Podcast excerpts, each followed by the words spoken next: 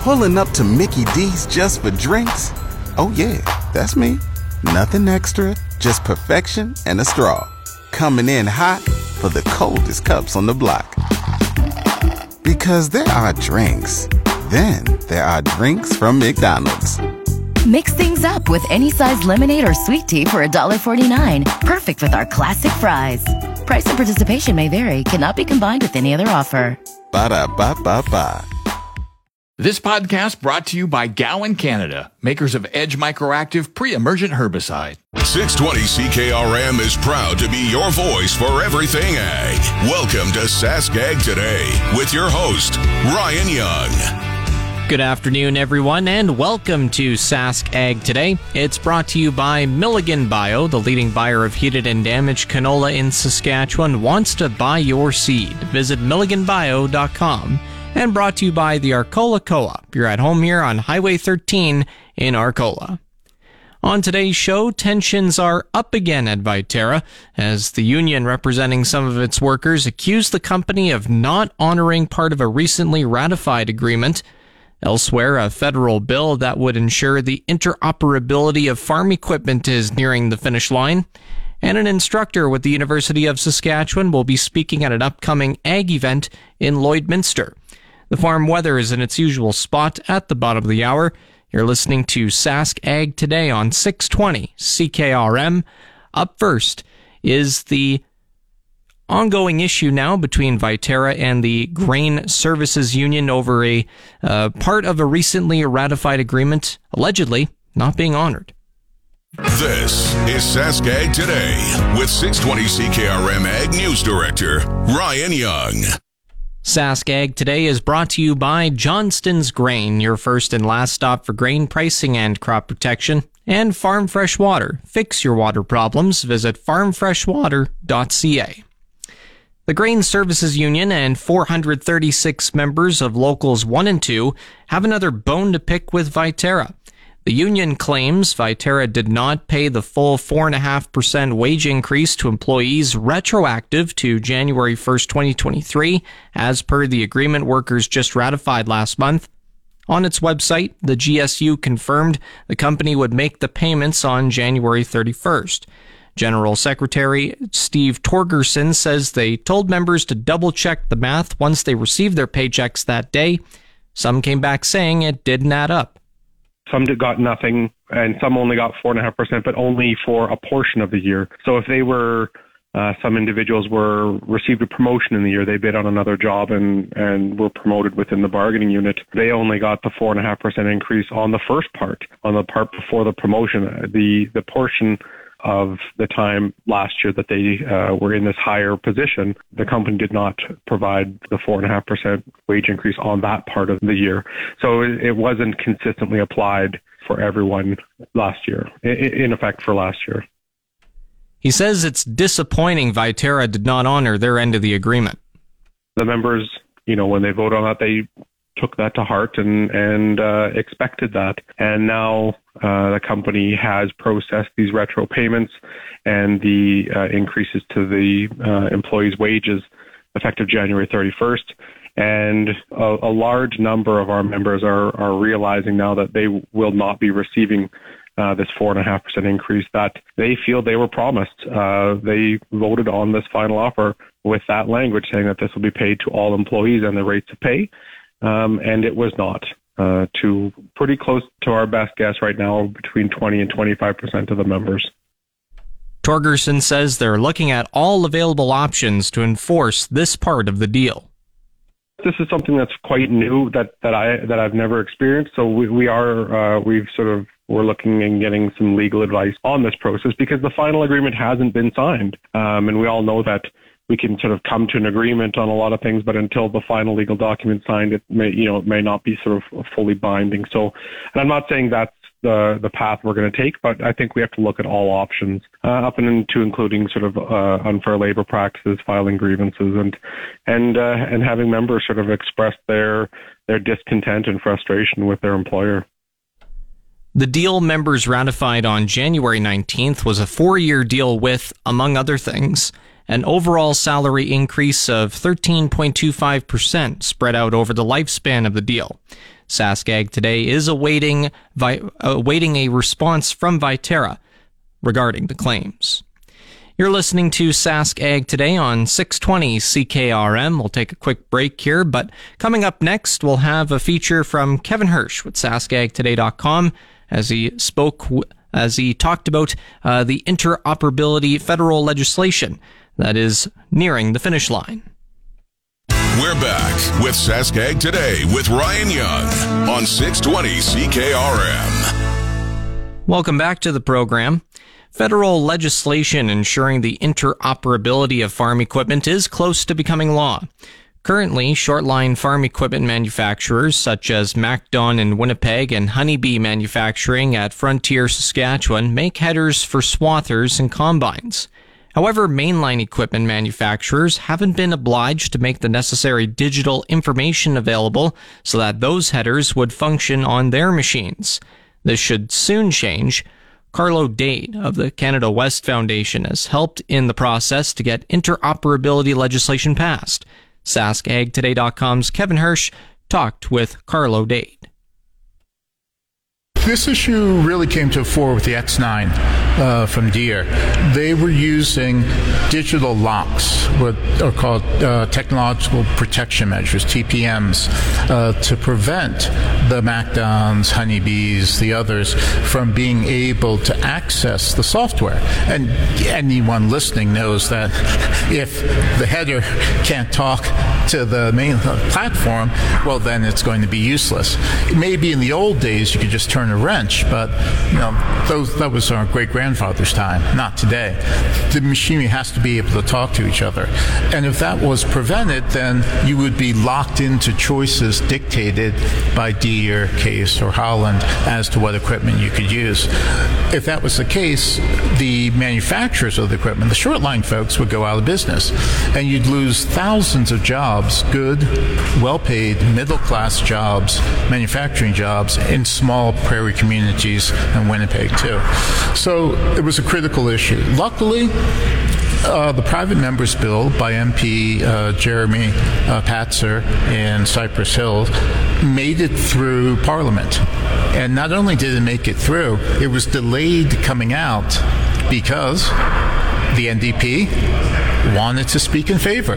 It was delayed because the Bloc Quebecois wanted to speak in favor. So not only did we have liberals and conservatives, we had every party lined up in support uh, uh, of this measure. So it's now in the Senate. Um, it's heading to second reading, and uh, it would be good if the ag community asked a bit more questions about this, put some pressure on the Senate. Look, the Senate's got to deal with China, they've got to deal with the supply management trade bill. There are a number of things that are all very important for the Senate. So I think folks out in the ag community just, where is it?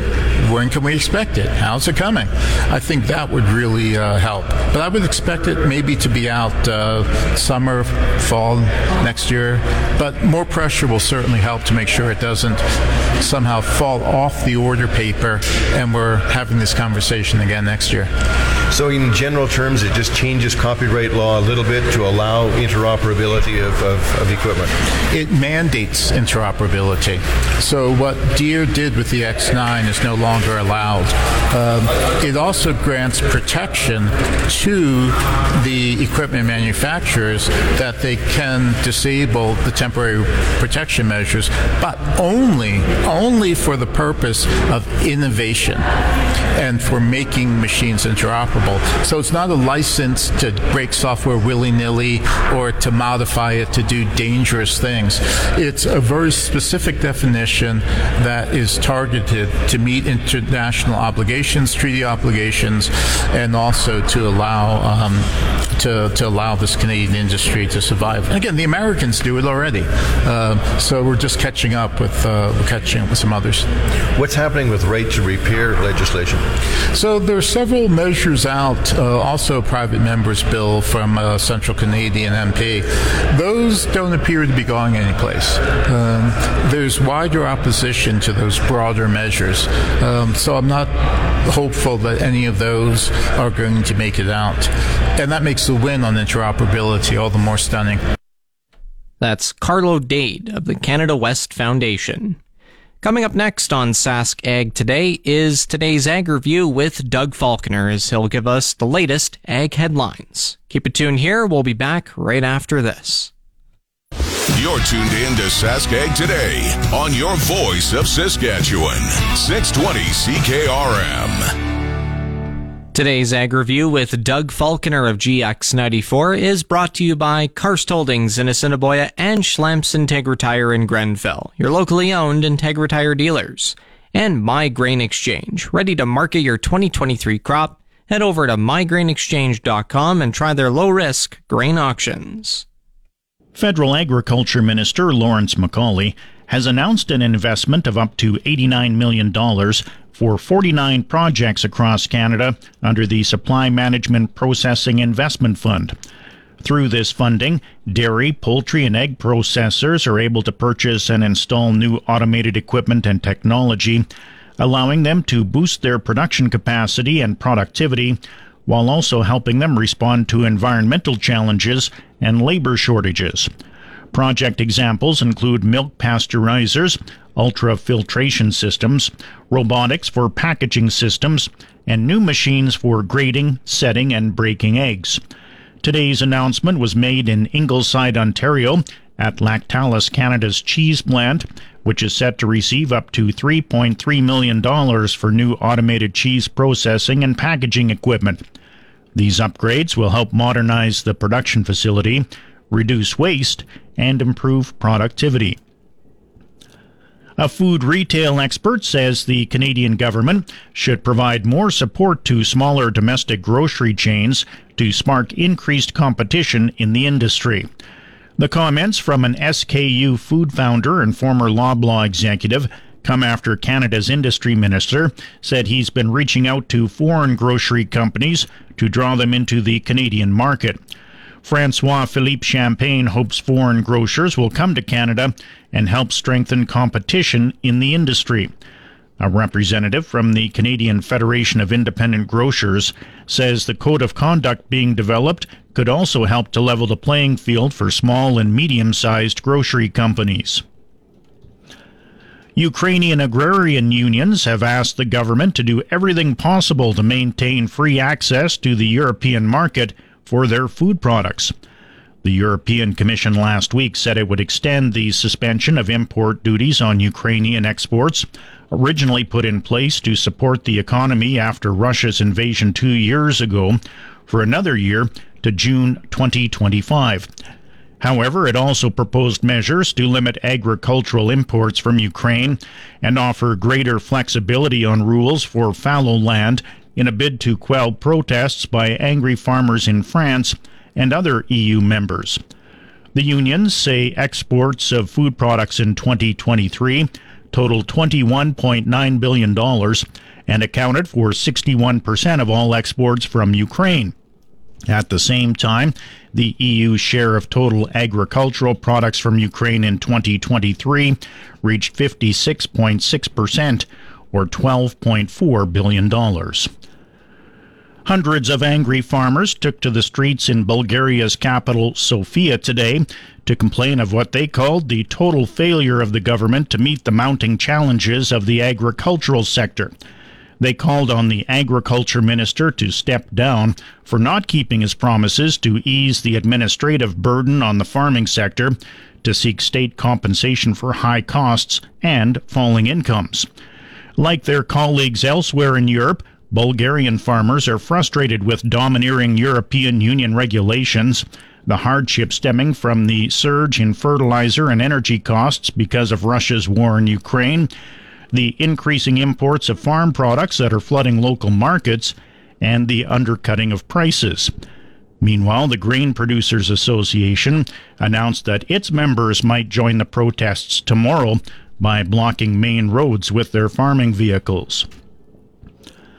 More ships carrying grain were diverted from the Suez Canal to routes around the Cape of Good Hope last week as attacks on shipping in the Red Sea continued. About 7 million metric tons per month of grain cargoes usually transit the Suez Canal into the Red, but that has dropped significantly as Iran backed Houthi militants have continued attacks on shipping despite U.S. led airstrikes on Houthi positions in Yemen. Many bulk carriers are still transporting grain through the region, however. Commodity traders said it has become more difficult, but not impossible, to book ships for Red Sea sailings. One German shipping analyst said that some ship owners already operating in war torn Ukraine are more willing to take the risk of traversing the Red Sea. And that's today's Ag Review. I'm Doug Falk. It's your Saskag Today weather on your voice of Saskatchewan, 620 CKRM. The official 620 CKRM Farm Precision Weather is brought to you by Shepherd Realty in Regina, specializing in farm and ranch real estate in Saskatchewan. Call Harry, Justin, or Devin at 352 1866 and Moose Jaw Truck Shop, the number one choice for any diesel engine repair. Drop in, no appointment necessary, or visit moosejawtruckshop.com. I'm here with Phil Spivak from Precision Weather, and Phil, it kind of looks like uh, the warm weather will continue, as well as a chance for some spotty showers and some snow. Yeah, it looks like we head back into certainly not a normal pattern. We're still well above normal, and uh, looking ahead, I don't really see anything that's uh, cold, even cold to the point of normalcy. But we're back to at least we're trending in the direction of normalcy. We're heading back down where temperatures will start to be below freezing still close to it right through Wednesday and above it each day, but nighttime temperatures below. And by the end of the week, into the weekend, it's back to negative numbers for the afternoon as well. But for now, we're still mild enough that as some precipitation redevelops through the afternoon, very spotty, light rain showers are likely. That'll continue into the night. Precipitation overnight is a little more likely, and it could mix with some snow. Potential is there for a centimeter or so of accumulation. The problem is it's falling on wetness. It's falling on still pretty warm ground a lot of it's going to melt rather than accumulate. So we'll say the potential for a centimeter, but most of us not seeing that, certainly not on the roads. Off roads may see that centimeter or so, even a slushy centimeter and a half. Minus four the low tonight will actually be declining slowly, so it's not uh, that we're that far below freezing until the later part of the night. Tomorrow, the flurries will end by morning, mostly cloudy through the day, the high near one, maybe a flurry or two Tuesday night minus two, and one degree one more time Wednesday. The wind will pick up Wednesday, and that's going to signal a bit of a transition back to negative numbers on Thursday. As I mentioned, not a drastic change, just minus one, with a couple of flurries on Thursday and a mostly cloudy sky Friday as well, with a high near minus three. Thank you very much, Phil. The normal highs for this time of year, minus 9, normal lows, minus 21. Sun rose in Regina at 8:28 this morning and the sun will set at 5:58 late this afternoon.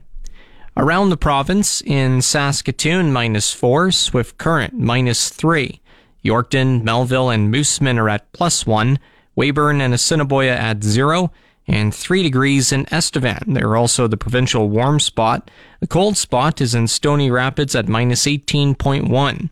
In Regina, it's a cloudy sky, south southwest wind at 15 kilometers an hour, humidity at 87%, temperature at 0 or 32 Fahrenheit, barometric pressure at 101.5 and falling.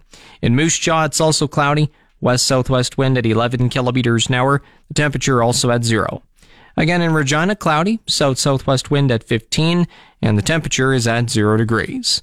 Coming up next on the show, it's been a little while since we profiled some of the 2024 class going into the Saskatchewan Agricultural Hall of Fame. Look at another member of that class right after this. Catch up with all your ag news anytime at saskagtoday.com. Now, back to Saskag Today with Ryan Young on 620 CKRM. This portion of Saskag Today is brought to you by McDougall Auctioneers, where you're guaranteed the best buying and selling experience. McDougallAuction.com. And Pattison Liquid Systems, experts in liquid fertilizer distribution. Fertilizer's just better when it's wetter. Pattison Liquid Systems, expect the best. A member of this year's class going into the Saskatchewan Agricultural Hall of Fame was a major contributor to the pulse crop industry. Grant Carlson was part of the formation of the Saskatchewan Pulse Crop Board in the early to mid 1980s, as well as part of the decision to introduce the Saskatchewan Pulse Crop Levy. We had some people on that board with a, a really uh, long term vision and we decided as a group, well, we needed to to pull the industry ahead was more funds, and and uh, and the way to get those funds was a mandatory checkup on all pulse crops grown in Saskatchewan. And there was an ability to do that through some legislation that the Saskatchewan government uh, had in place, and it was it was a lengthy procedure. And uh, of course, we initially had to have a vote at, on at, at the association level to go ahead with this. I think it was it was unanimous to go ahead, and we went through the lengthy procedure to to be approved to uh, to make this big step of a mandatory. That was the key, mandatory. And uh, once we started receiving those funds, we were able to uh, leverage those funds. With funds available from governments and industry, we'd put in a portion, and, and they would put in a portion, and we were able to do some very, very interesting uh, research and, and plots and develop new varieties. It was an exciting time in the pulse industry. During his 50 years in agriculture, Carlson operated his family farm, KEG Farm Limited, and a seed processing plant, KEG Agro. His business shipped pulses to countries including Pakistan, Turkey, India, and the US and Mexico, and also acted as a local hub for other producers to access global markets, rental equipment, and agricultural inputs. He was also involved in multiple research projects with the Crop Development Center at the University of Saskatchewan's College of Agriculture. Carlson says it's surreal to think about how far the pulse industry has come from then to now. It literally was billions of dollars put it put into the economy province wide, and uh, it all and most of the enterprises X started with uh, with uh, some farmer that had an idea that he could grow peas in Tisdale or chickpeas in Swift Current or lentils at Elrose or Rosetown or Outlook and and faba beans, different places. It all started with that idea. A lot of them started at 10 acres and didn't have anywhere to sell it, and and it just went from 10 acres to quarter sections to sections to literally hundreds of thousands of acres right across the province, putting lots of people to work and billions of dollars into the Saskatchewan economy yearly. Carlson and five others will be formally inducted into the Saskatchewan Agricultural Hall of Fame in Saskatoon on Saturday, April 13th. We're going to take another break here. Sask Ag Today will be back right after these messages. You're tuned in to Saskag Today on your voice of Saskatchewan, 620 CKRM. This segment of Saskag Today is brought to you by Degelman Industries. Look to Degelman for the most reliable, dependable, engineered tough equipment on the market. And Arcola Building Supplies. Small town lumber yard, big on service. ArcolaBuildingSupplies.com.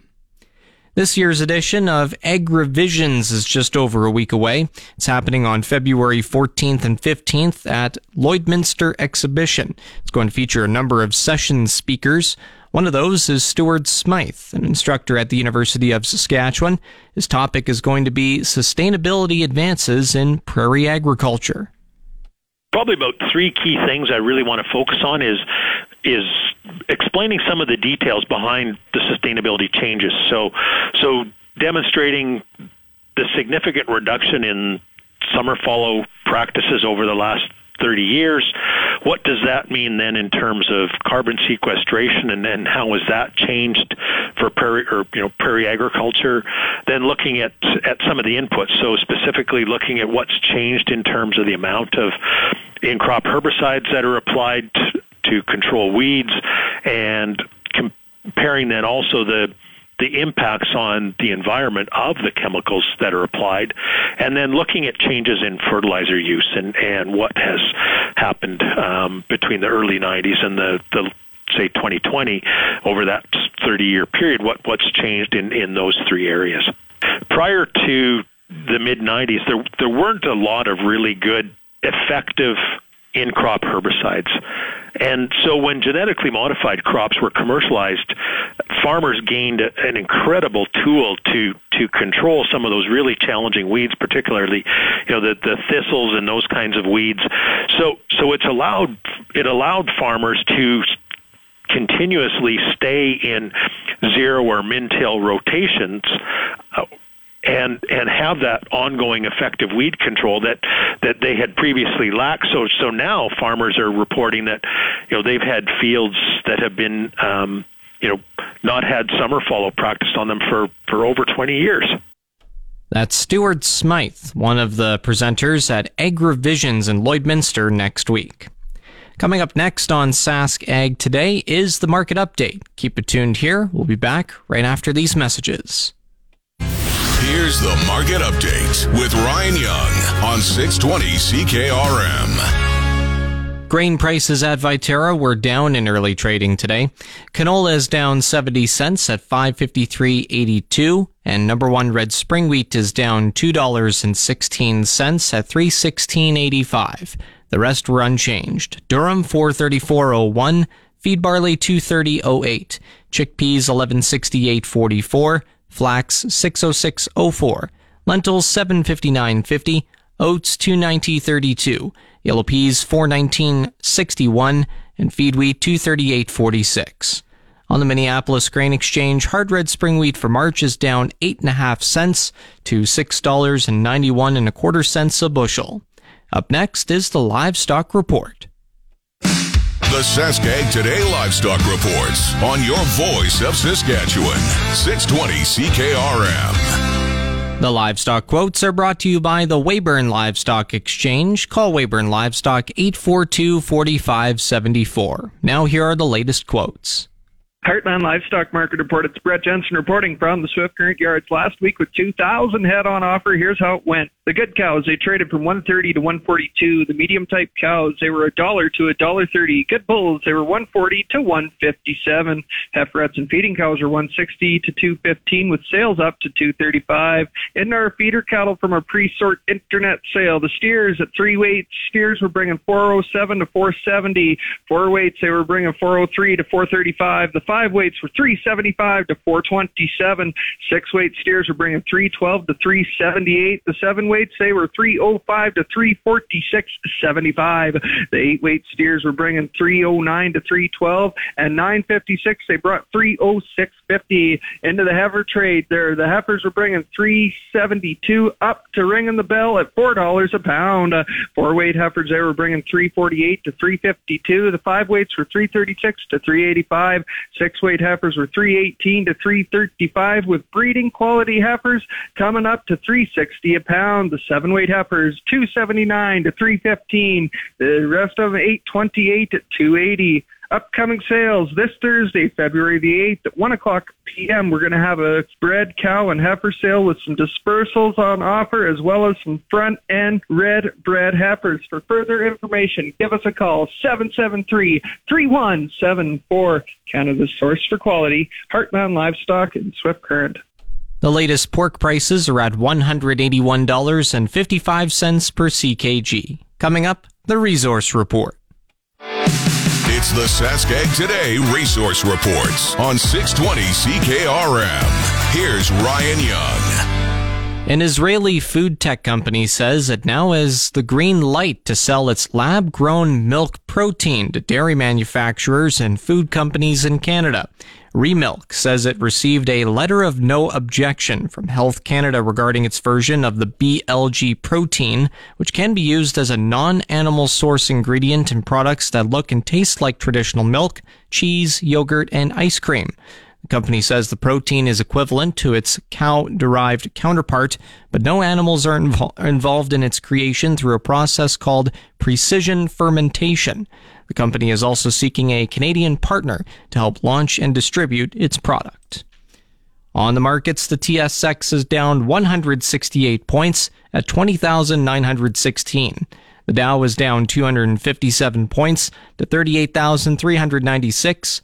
Oil is up 91 cents at $73.19 per barrel, and the Canadian dollar is at 73.90 cents US. And that's the resource report. If you missed any segment of the show, you can tune in to the on-demand Sask Ag Today podcast, brought to you by Gowan Canada.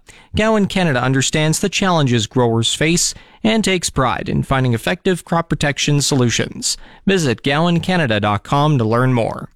And that's Sask Ag Today. I'm Ryan Young. Have a nice day. This podcast brought to you by Gowan Canada, makers of Edge Microactive pre-emergent herbicide.